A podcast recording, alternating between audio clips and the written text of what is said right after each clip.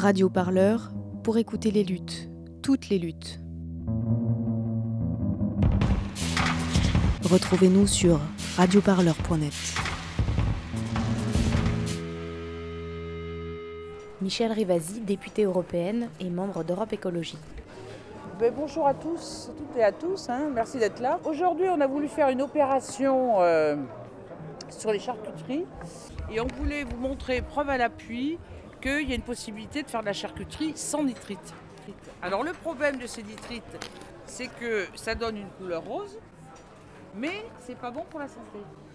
À l'heure actuelle, il y a plus de 40 000 euh, cancers colorectals, dont à peu près 17 000 qui sont mortels, hein, qu'on pourrait éviter si on dit aux consommateurs, quand vous voulez acheter du jambon, du jambon cuit ou du jambon cru, ben vous achetez, il faut acheter du jambon sans nitrite.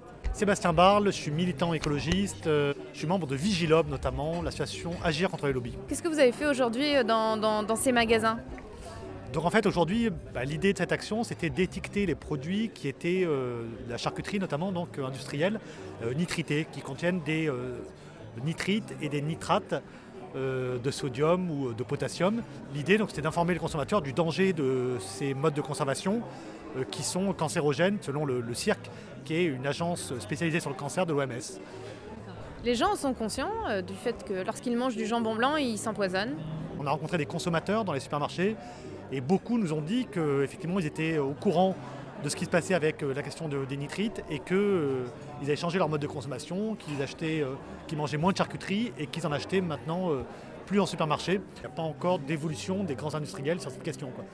Pourquoi? Ben, je crois que euh, parce que ben, déjà ça leur paraît loin, que c'est euh, il y a toujours le risque de botulisme qui est indiqué. C'est une maladie qui est une maladie euh, grave effectivement qui, peuvent- qui peut se transmettre à l'homme, mais enfin, ce risque n'existe pas parce que par exemple il y a une marque qui est vertueuse, c'est le jambon de Parme. En fait ils font du jambon euh, sans nitrite et en 25 ans d'expérience ils n'ont jamais eu un seul cas de botulisme euh, dans leur, dans leur euh, élevage. Guillaume Coudray, journaliste. C'est une question que je connais bien puisque j'ai écrit un livre qui s'appelle Cochonnerie sur les additifs nitrés en charcuterie. Le livre s'appelle Cochonnerie, comment les charcuteries sont devenues un poison. Donc c'est un, un- un travail d'histoire ou d'histoire politique sur la façon dont les charcuteries ont été transformées par l'industrialisation, comment l'usage d'additifs euh, très intéressant d'un point de vue de, de- de fabrication s'est généralisé jusqu'à devenir endémique et pourquoi aujourd'hui c'est tellement difficile pour l'industrie de, renoncer à utiliser ces additifs tout en sachant très bien euh, qu'ils donnent naissance à des composés cancérogènes. Et la prise de conscience des gens, elle est assez récente parce qu'on n'en parlait pas trop avant de, de- ces nitrites. Euh, dans les années 70, euh, aux États-Unis, il y a eu 10 ans, c'est ce que je raconte longuement dans le livre, 10 ans d'une véritable guerre du nitrite, où il y avait d'un côté le, ministère de- de l'Agriculture, le ministère de la Santé qui voulait absolument interdire ces additifs parce qu'on a compris, on comprenait à l'époque que ça donnait naissance à des composés cancérogènes. Malheureusement, la très puissante industrie des viandes nitrées, hein, l'industrie des processed meats américaine, a réussi à faire une campagne de lobbying pour réussir à combattre ces mesures. Ils ont tellement réussi à faire pression politique qu'ils ont réussi à placer leur, chef lobbyiste, qui s'appelait Richard Ling, à la tête du ministère de l'Agriculture. C'est Trump avant l'heure. Ils ont réussi à, après, enfumer les scientifiques, faire croire qu'on ne pouvait pas faire sans, alors qu'en fait, on a énormément d'exemples en Europe, le saucisson, sur le jambon. Je vous ai apporté là par exemple deux types de jambon. L'un est fait sans nitrate, sans nitrite. Il est un peu plus gris. L'autre est fait avec nitrate et euh, avec nitrite, et beaucoup plus rose. C'est dans la même usine, c'est les mêmes cochons. Je l'ai acheté dans la même boutique il y a deux minutes à- au coin de la rue. Vous voyez que c'est la preuve que c'est tout à fait possible, que c'est tout à fait acceptable. Il est complètement déraisonnable aujourd'hui de continuer à fabriquer ce jambon nitrité. Et alors pourquoi ils continuent, par exemple, cette marque qui est vendue à la Biocop, pourquoi elle continue à faire euh, deux marques, une sans et une avec? Parce que ça n'est pas interdit. Tant que les autorités sanitaires ne diront pas clairement, franchement, les industriels, arrêtez de mentir, vous pouvez très bien fabriquer des charcuteries sans nitrate, sans nitrite. Tant qu'on ne leur interdira pas d'utiliser ces additifs de confort, on continuera à en avoir.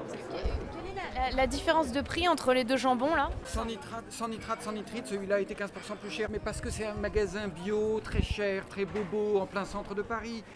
La réalité, c'est que si vous allez sur les marchés en région, moi j'en connais 150 fabricants, des transformateurs français qui font du saucisson sans nitrate, sans nitrite. Il est, moins cher que le saucisson industriel nitraté, nitrité qui est vendu dans les supermarchés en France.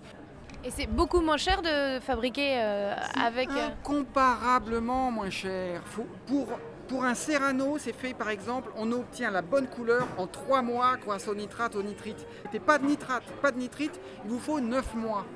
Vous imaginez si vous construisez votre maison en 3 mois au lieu de la construire en, 9 mois. C'est tellement intéressant d'un point de vue industriel. C'est pour ça qu'il faut...